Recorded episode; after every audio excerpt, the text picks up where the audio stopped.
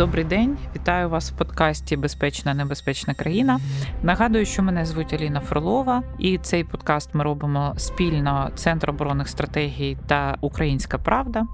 І наш подкаст присвячений щоденній безпеці людини, країни, тому як ми з вами будемо вибудовувати нашу країну в майбутньому. Гостем сьогоднішнього епізоду є Денисенко Вадим. Вадим є журналістом, бізнесменом, був народним депутатом, балотувався від партії притому є безпартійним. А зараз є виконавчим директором Українського інституту майбутнього. Український інститут майбутнього це такий аналітичний центр, який займається дослідженнями різного роду речей, пов'язаних з економікою, соціальним розвитком. А сьогодні в них є окремий центр, який займається вивченням Росії. Тож поговоримо про те, що таке Росія. Чи добре ми знаємо цю країну, чи добре ми готові до співіснування з нашим ворогом у майбутньому?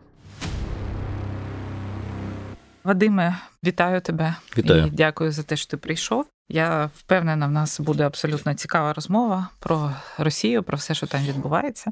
Насправді, що для мене є показовим, в західних країнах, майже в кожному університеті і в багатьох синктенках, аналітичних центрах були центри дослідження Росії. І при тому, що приділялося стільки уваги її вивченню, ну майже ніхто, скажімо так, не може вибудувати правильну позицію зараз і глибоке розуміння того, що відбувається в Росії. Росія насправді є такою загадковою. Е, ні, тут ми повинні зрозуміти, що починаючи з 91-го року кількість людей, які займаються русистикою, в усьому світі різко зменшилася. Тобто, фактично, ми можемо сказати, що школа русистики як така вона була майже зведена до нуля, і можна на пальцях перелічити людей, які більш-менш розуміють, що відбувалося в Росії протягом останніх 10-15 років. Я просто наведу прикладу для того, щоб ми всі розуміли, що відбувалося в 2014 році, коли був збитий росіянами MH17, тоді Нідерланди в принципі почали збирати своїх аналітиків для того, щоб розбиратися, що ж відбувається. І виявили, що фактично треба витягувати із е, пенсії людей, які іще пам'ятають 90-ті роки, які пам'ятають школу вивчення радянського союзу. Тоді насправді була велика школа, просто щоб ми розуміли, свого часу вони навіть на голландську перекладали слова полку Ігоревим і так далі, спеціально для того, щоб вивчати, що таке СРСР і Росія, зокрема. Зараз в світі, на жаль, тільки зараз починається більш-менш хвиля вивчення русистики з однієї сторони, а з іншої сторони, на жаль, ми повинні розуміти, що в Україні досі не створено жодного наукового центру, який би займався на цей момент Російською Федерацією. У нас був інститут Росії, який був достатньо сильним всередині 90-х років, але вже в кінці 90-х його де-факто знищили. І з того моменту у нас ніхто професійно не займається Росією.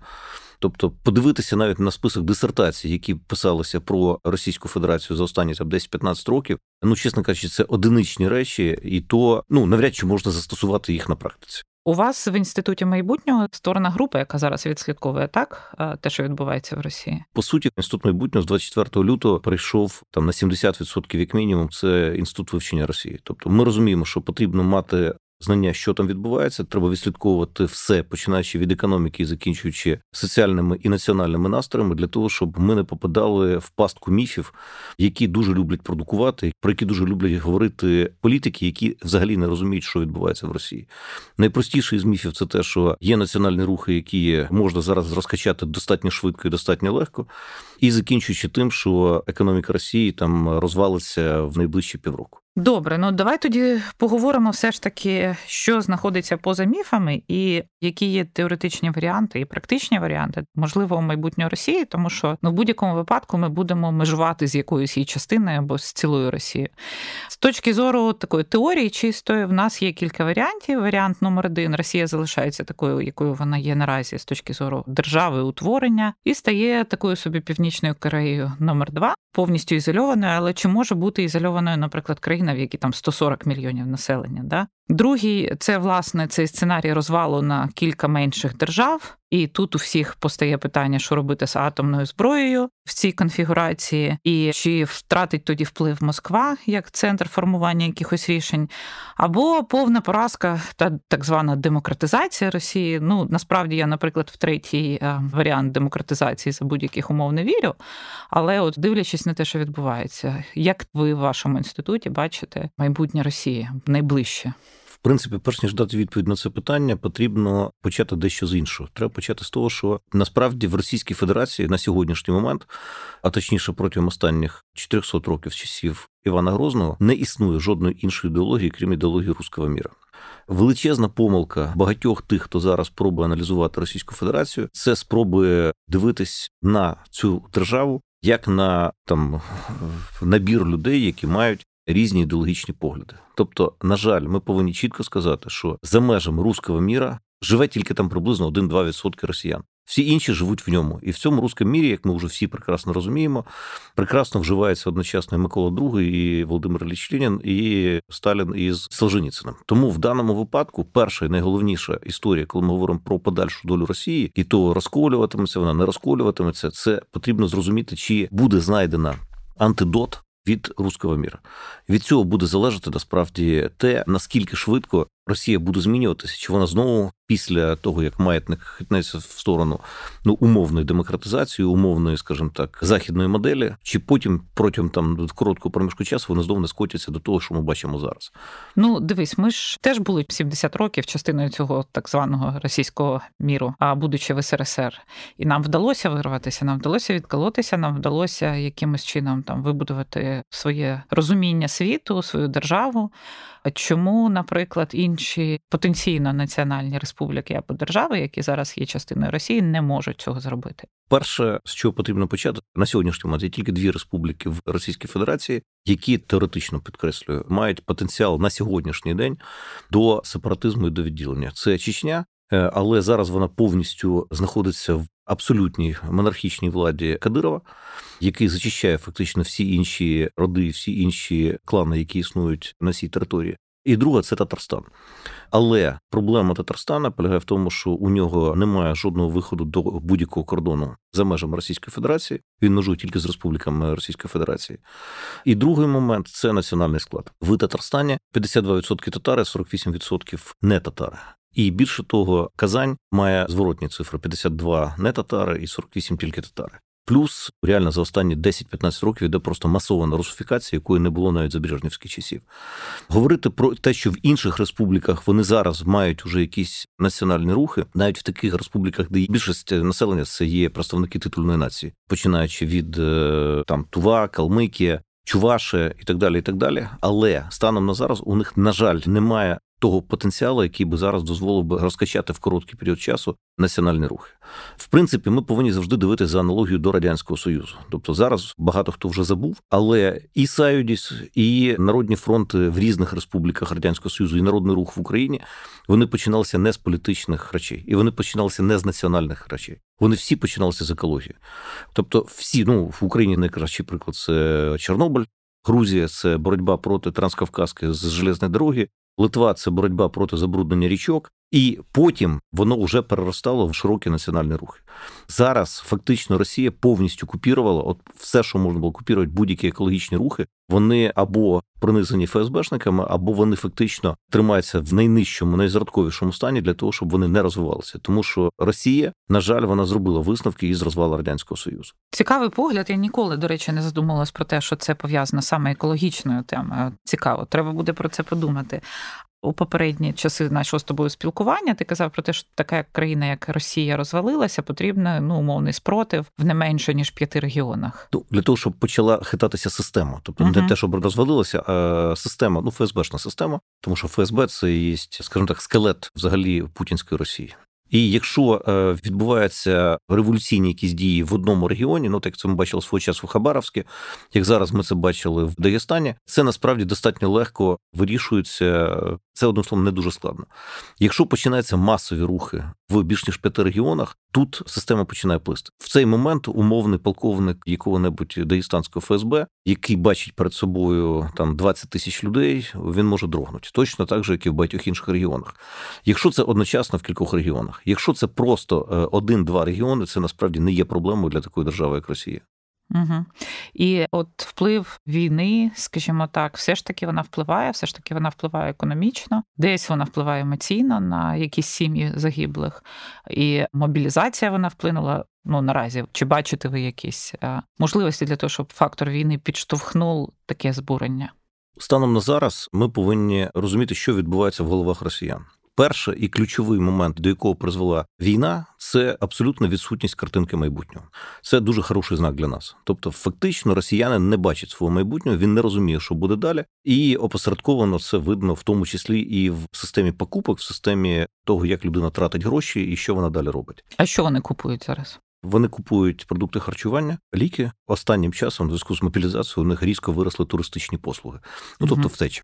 В даному випадку фактично людина зводиться до мінімальних покупок, ну для того, щоб просто жити, просто підтримувати фізичний стан свого тіла. Тобто, це перший дуже позитивний сигнал для нас. Щодо ставлення до влади, є тривожність, є розуміння того, що ми йдемо не туди. Ну ми росіяни мається на увазі. Але станом на зараз у них є стійке відчуття, що у влади є план Б. Угу. Тобто вони вже зрозуміли, що їх ведуть не туди, але сказати собі, що нас ведуть не туди і нам треба щось робити, вони не готові. Станом на зараз вони прикриваються цим умовним планом Б, якого насправді немає в Російській Федерації, але вони прикриваються ним і вони говорять самі собі, ну заспокоюють самих себе, що ну Путін завжди ж вирулював ситуацію, і Мгм. зараз він теж вирулить. Плюс так чи інакше вони зробили висновки з попередніх речей, і вони починають трошки більше говорити правди своєму народові. Тут минулого тижня дуже багато обговорювалася ця заява Суровікіна, нового командуючого Да-да-да. СВО. Багато говорилося, що він мав на увазі, коли говорив про те, що у нас дуже складна ситуація на Херсонщині, там і так далі. І так далі. Насправді це треба дивитися з моєї точки зору, знову ж таки, не як заяви про те, що ми там завтра втікаємо з Херсона або ще що-небудь. Це як спроба по-чесному поговорити з населенням. І населенню це, на жаль, подобається.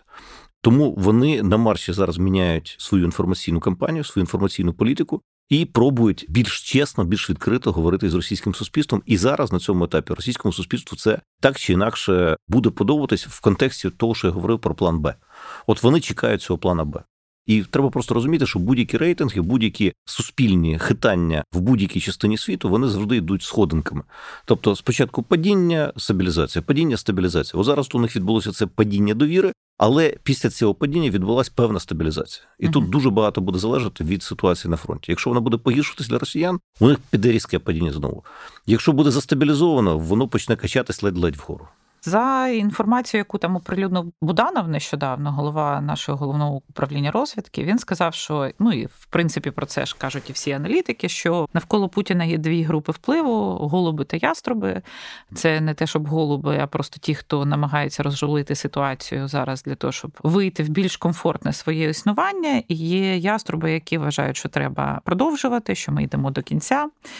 Той самий Буданов посилається на те, що обидві групи розуміють, що перемога в тому вигляді, в якому вони її хотіли, вона неможлива. І останнім часом відбуваються якісь події. Ну, наприклад, підрив того ж Кримського моста після того, як про нього говорив Путін зі своїми підлеглими на камеру. Для мене ну абсолютно очевидно стало, що це є внутрішня спецоперація росіян, яка була спрямована на щось. І моє відчуття, те, що ця спецоперація спрямована саме на підсилення цих яструбів, ну потрібен був такий жорсткий привід, який би дав можливість посилити от цю внутрішню вертикаль і підсилити її, і можливо вичавити звідти якихось інших елементів, як вони це називають. Що зараз за вашою аналітикою відбувається саме в верхніх ешелонах влади? Як там буде розвиватися, які там групи впливу?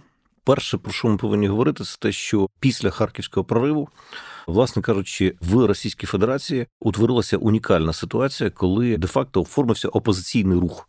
Це не партія, це ні в якому разі не група однодумців, ну політичних однодумців. Це набір людей, яких умовно всі ми називаємо зараз воєнкорами, але це люди, які представляють приблизно 10-13% населення Російської Федерації. До речі, а де ви берете цю статистику? Ну, покладатися на якісь статистичні дані середини Росії, я не Можна. думаю, що можна. Можна, тобто, в принципі, в цілому, якщо дивитися уважно за тим, що викладає і Лівада Центр, і ФОМ, ну фонд общественного мнення, і ряд інших, співставляти їх, в принципі, ми можемо відносно точно говорити про ті чи інші тенденції, і навіть Мгм. приблизно говорити про цифри. Глибше, звичайно, ні, але в цілому в таких загальних цифрах це можна робити.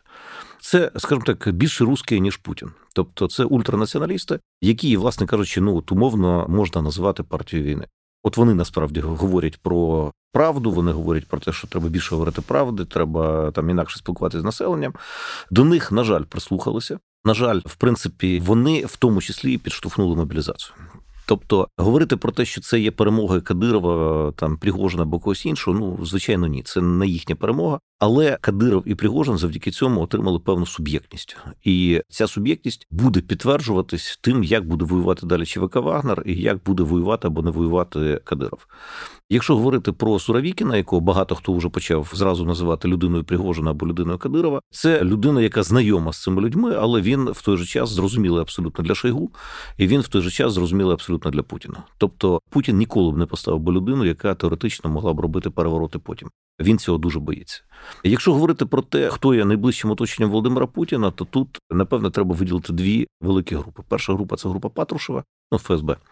І друга велика група це група Ковальчуків Кірієнка. Брати Ковальчуки, давні друзі Володимира Путіна. Один із них його по суті наперсник по історичних питаннях, тобто вони дуже люблять всю цю історіографічну ідіотизм молоти один одному, судячи з усього, ну всякому разі, як багато хто із аналітиків пише. І крім всього іншого, це люди достатньо зрозумілі для Путіна. Кірієнка, про якого ну всі ми пам'ятаємо, і кіндер-сюрприз, який зробив свого часу дефолт в Російській Федерації, останні п'ять років відповідав повністю за всі виборчі кампанії в Росії, які були. Їх проводив Кірієнка. Всі від найменшого муніципалітету і закінчуючи президентськими кампаніями. І завдяки цьому він отримав величезний апаратний вплив. Станом на зараз, так чи інакше, він впливає на приблизно 70 губернаторів. Тобто в Росії 80, скільки там я забув, 7 чи скільки там суб'єктів федерації суттєво. Ну, це не Відсоток, просто суттєво. да. І, власне кажучи, це дві найважливіші групи впливу. Що відбулося буквально от протягом останніх днів? Всі ми говорили про укази про воєнний стан в наших чотирьох окупованих областях України. Але крім цього указу, був іще один документ, який, з моєї точки зору, якщо ми говоримо про те, що відбувається в Росії, набагато важливіший навіть ніж воєнний стан. Було прийнято рішення про те, що відтепер прем'єр-міністр Мішустін активніше влізає в справу війни, і що не менш важливо, мер Москви Собянін, популярна людина в Москві і достатньо популярна в Росії. Відтепер разом з Кірієнка буде відповідати за регіональну політику. Тобто, по суті, в перекладі на людську мову Путін починає стравлювати вежі Кремля між собою для того, щоб вони почали все ж таки більше енергії тратити на внутрішню видову боротьбу ніж на будь-які інші речі. До речі, да, для мене це була теж дивна новина. Я власне вважаю, що також вони могли бути введені в цю кампанію для того, щоб ну так само бути замараними в крові, тому що вони дуже сильно намагалися обидва ці персонажі дистанціюватися, жодних заяв, жодного прямого втручання в війну, таким чином зберігаючи люфт для маневру, якщо щось піде не так. А зараз вони вже офіційно притягнуті ну не просто офіційно. Ми їх називали партія мовчання. Угу. Тобто, ну там належить до них ще там кілька людей. Той самий Грєв, Збірбанк, угу. Набіуліна, керівник Центробанка. Ряд інших політиків, ну але ключові безумовно це Собянін і це Мішустін. І тепер мало того, що вони замазані в кров, вони іще змушені зараз будуть так чи інакше воювати із іншими вежами Кремля. А що відбувалося останнім часом? В силу того, що Путін закрився в бункері, в силу того, що фактично всі комунікації відбувалися онлайн. З того, що можна судити, велика маса оцих веж Кремля, цих груп, вони почали жити автономним життям. По суті, розділена була Росія як торт, і кожен знав, що не треба залізати на цю територію. В принципі, ти мав на окормленні відповідну галузь, звідти ти крав і звідти ти спокійно жив. Угу. І тут він зараз, Путін має на увазі, судячи з усього, пробує знову їх почати стравлювати. А якщо говорити про регіони, чи є в регіонах якісь еліти, лідери, які так видимі і намагаються просувати свою якусь повістку, або можуть потенційно вирости в інші. Я знову ж повторюю, що я не вірю в там в якісь демократичні сили в Росії, але в якісь протиставлення тій центральній еліті, яка зараз є. Станом на зараз таких регіонів не існує взагалі. Найбільш вірогідним, тут навіть не можна сказати, ким кимось міг би бути Собянін, який, в принципі, ну Москва це завжди Москва. Москва це центр всіх революцій. В цілому, в ряді національних республік, той самий Татарстан, Башкиртостан, Чувашія, Тива, Калмикія, тобто, фактично, там залишаються губернатори, вихідці із е, місцевих еліт, ну із національних uh-huh. еліт, відповідно. Але в абсолютній більшості регіонів вони проявляють абсолютну лояльність. Вони е, говорять про те, що ми готові до всього, але треба розуміти, що в разі зміни політичної кон'юнктури в Москві самі вони ініціювати ніколи не будуть. Вони будуть просити більше повноважень і більше можливостей. Ну, власне кажучи, повернення до федералізму, класичного федералізму, як такого. Але що було зроблено починаючи з третього терміну Путіна, почалась дуже жорсткий шлях до повного заміщення регіональних еліт на людей із центру. Угу. Ну, власне кажучи, це політика Кирієнка, чому він настільки потужним став. Тобто, ці люди вони напряму зав'язані на Москву, вони вирішують всі питання в Москві, і місцеві еліти вони пробують придушувати, пробують їх прижимати до землі і не давати можливості ніякого розвитку. Ну і плюс все це відбувається крім всього іншого через бюджетну політику, тому що саме губернатор або голова федерального округу вирішує, кому які гроші із центра підуть. Ну, умовно кажучи, ти Вася свій чоловік, значить, ти закази отримаєш гарантовано. Ти не мій, значить, ти точно не отримаєш. І таким чином, в принципі, вбудовується лояльність навіть відносно наглих, наскільки це може бути в Російській Федерації, регіональних князьків. Тобто, по суті, говорити про те, що зараз є еліти, які готові до того, щоб стрибати в Москву і починати якісь речі, ні, таких еліт немає. Але в принципі такі люди безумовно будуть з'являтися. Очевидно, вони все ж таки будуть з'являтися в Москві. Ну тобто, це шалений ріст Пригожина на сьогоднішній день, uh-huh. шалений ріст того ж самого навіть Кадирова. Тобто, в принципі, говорить про те, що в певних моментах люди будуть використовувати ці вікна можливості, які відкриваються. Угу. Ну мені здається, що цей рост відбувається саме за рахунок соціальних медіа та за рахунок телебачення. Тобто потенційні такі зростаючі лідери вони мають якимось чином прорватися в це досить закрите поле, яке існує для того, щоб стати цікавими. Тут насправді дуже цікавий момент. Про нього треба окремо, напевно, зупинятися. Ну зараз інститут майбутнього ми закінчуємо роботу під назвою Хто і хто в Російській Федерації, uh-huh. і зокрема дуже цікаво подивитися на те, кому належать змі в Російській Федерації. Ну ключові змі, безумовно.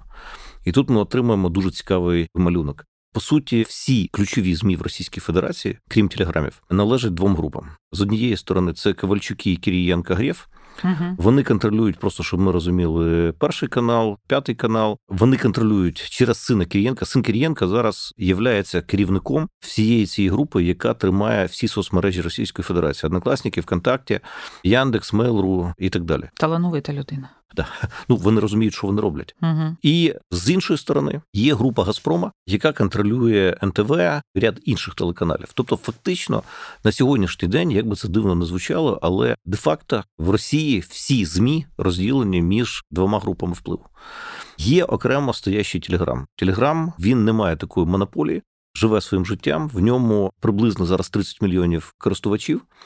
І тут іде зараз величезна, просто колосальна війна за те, хто буде контролювати ті чи інші телеграм-канали, хто буде контролювати в Росії майбутні телеграми. Тому що телеграм вони закрити не можуть, з ним дуже тяжко боротися, і це єдина насправді ніша, де. Кремль не може сказати, що ми контролюємо абсолютно все. Хоча зараз, судячи з усього, ФСБ отримало вказівку максимально дійти до е, найменшого телеграм-каналу, зрозуміти, хто є власником, хто є адміном, для того, щоб далі починати з цим боротися. Давай трошки поговоримо про так звану російську опозицію, яка є такою теж з одного боку маргіналізованою групою, з іншого боку, популярною групою. Зараз, якщо слідкувати в Твіттері, є дуже стійка реакція українців, які вважають, що російська опозиція вона власне створена для замилювання ока. Тому що єдиний контекст, який обсуждає російська опозиція, це продовження треку про корупцію. Ніхто не говорять про війну, ніхто не говорять про відповідальність росіян. Є вже відоме в Твіттері висловлювання Каца, який говорив про те, що російська опозиція, запам'ятайте, ми нікому нічого не винні, включаючи українців. Ну і з моєї точки зору, про що я дуже часто сперечаюся з нашими західними партнерами, я, наприклад, вважаю, що Навальний був створений як аватар такої можливої майбутньої псевдодемократичної Росії, тим самим ФСБ, для того, щоб прийняти владу, якщо що, як запасний варіант, як план Б.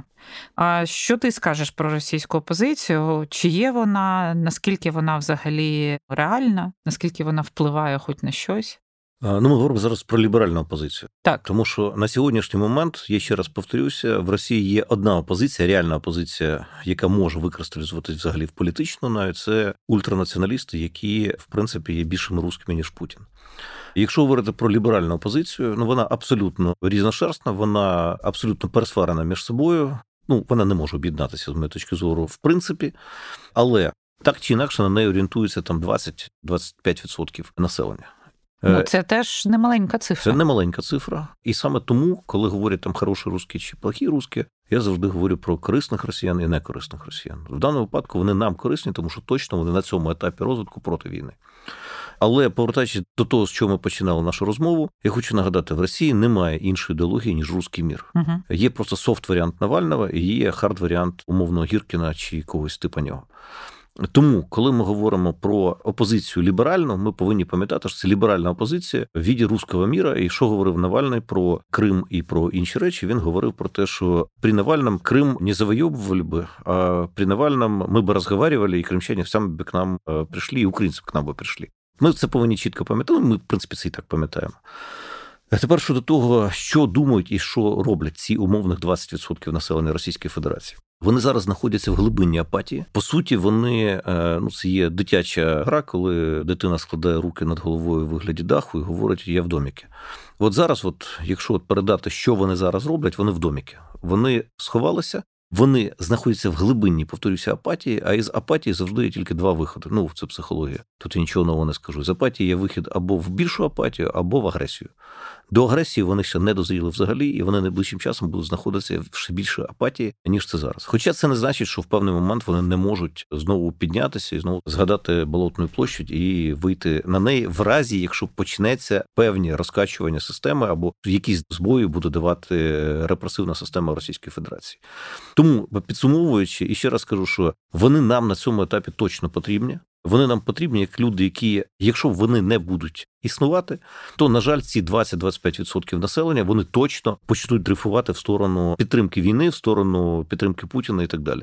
Якщо вони є, і є достатньо, скажімо так, ну це переважно дуже недурні люди. Це переважно люди, які займають якусь там середню ланку в своїх підприємствах. В принципі, їх слухають. Ну, вони є такими собі локальними decision-мейкерами. Uh-huh. От вони тримають частину того болота, яке не знає, куди йому хитнутися. Тому з цієї точки зору вони дуже важливі для нас. Угу. А ти бачиш шанс з ними працювати якимось чином, ну скажімо так, формувати якусь серед них, ну не те, щоб лояльність до України, але більш е, жорстку позицію, краще розуміння того, що відбувається. Все, що могли зробити, вони вже зробили. Угу. Тому я думаю, що просто дуже важливо, щоб вони продовжили робити те, що вони роблять зараз. Стрибнути вище голови вони не зможуть. Організувати масовий спротив вони теж не зможуть. Якщо вони знаходять корупційні речі, ну дай Бог, щоб знаходили і далі. Тому що будь-яка інформація насправді працює за накопиченням, і ми ніколи не знаємо, коли воно вистрілить угу. і чи вистрілить взагалі. Але можуть прийти моменти, коли той самий Геленджик буде згаданий Путіну як найбільше зло, яке можна вигадати в Росії. Тому з цієї точки зору роблять вони ці речі. Ну і слава Богу. Окей, давай трошки поговоримо про інше, про російську церкву. Російська церква, московський патріархат, вона завжди зберігала статус великого гравця в православному світі. А часи змінюються. Україна з Томасом, Україна з Київським патріархатом. Зараз Москва ізолюється поступово, в тому числі з точки зору церковного впливу. Ваше бачення того, чи є загроза виникнення такого православного фундаменталізму на території Росії, це перше. Друге, чи збереже вона свій вплив не на Україну, а може і на Україну. Да? Чи збережеться в нас московський патріархат, чи збереже вона вплив на інші країни, на які вона власне зараз впливає? Тому що їх церква це є такий собі інструмент впровадження війни, абсолютно чіткий, доказаний вже. Ну, перше, треба зрозуміти, що після певного, скажімо так, відносно теплого періоду стосунків Путіна із патріархією російською. Зараз він повністю перейшов до моделі Петра І, коли він де-факто тільки вже без оберпрокурора і без священного синода керує російською православною церквою напряму. РПЦ на цей момент немає взагалі жодної суб'єктності, немає жодної, скажімо так, незалежності, навіть номінальної, яка була ще років 15 тому. Це абсолютний філіал Кремля, і таким вона буде залишатися, поки існує цей режим. З цієї точки зору, да, є великою проблемою, і я говорю свою точку зору особисту існування московського патріархата на території України. Вони нібито зараз зачаїлися, вони нібито хочуть пересидіти і перечекати, але з моєї точки зору. Все ж таки, ми маємо вирішувати ці питання, і я впевнений, що СБУ могло б працювати набагато ефективніше, тому що я більш ніж впевнений, що основна частина ієрархії Московської церкви це не просто прямі креатури ФСБ, а це офіцери просто в рясах. Підтримую, завжди так вважала. Ну, напевне, давай на закінчення поговоримо все ж таки, як ми бачимо ситуацію, от прям найближчим часом. Всі в Україні впевнені в перемозі України. Та як мінімум, ця перемога розуміється як звільнення наших кордонів. Ну, скажімо, те, що ми дійдемо до кордонів, звільнимо територію. Спочатку це буде більша частина України, та що стосується наших східних кордонів. Потім це має бути Крим. І допускаємо, що Росія, наприклад, залишається такою, якою вона є. В неї залишаються ті енергоресурси, я не знаю, розробка ядерної зброї, якою вони можуть торгувати там з тим же Іраном або з кимось іншим. Тобто зберігаються економічні ресурси. Яким чином Україні зробити так, щоб в нас не було наступного циклу війни? Чи можливо взагалі уникнення? От в такій моделі, коли Росія залишається ізольованою, або не залишається ізольованою, але залишається з енергоресурсами, зі зброєю. Чи є такий шанс? Чи ти бачиш по-іншому розвиток ситуації? В принципі, розвал таких імперій, як Російська Федерація, неможливо зробити одномоментно, і 91-й рік, в принципі, це лише перший етап. Якщо говорити про те, що буде після цієї війни, дуже важливо було б, щоб весь світ почав розуміти, що розвал Росії це не страшно. Точніше, навіть не з цього. Треба почати з того, що ключові гравці в світі повинні перестати говорити. А на жаль, на зустрічі з цілим рядом дипломатів, експертів, людей, які так чи інакше формують політики з цього приводу. Я чую одну і ту ж саму фразу уже протягом семи місяців, що ми не знаємо, хто буде після Путіна, може буде гірше, і тому краще хай буде, угу. поки Путін. Тобто, і це... що ми будемо робити Теж... з ядерною зброєю? Да, да, да, да, да.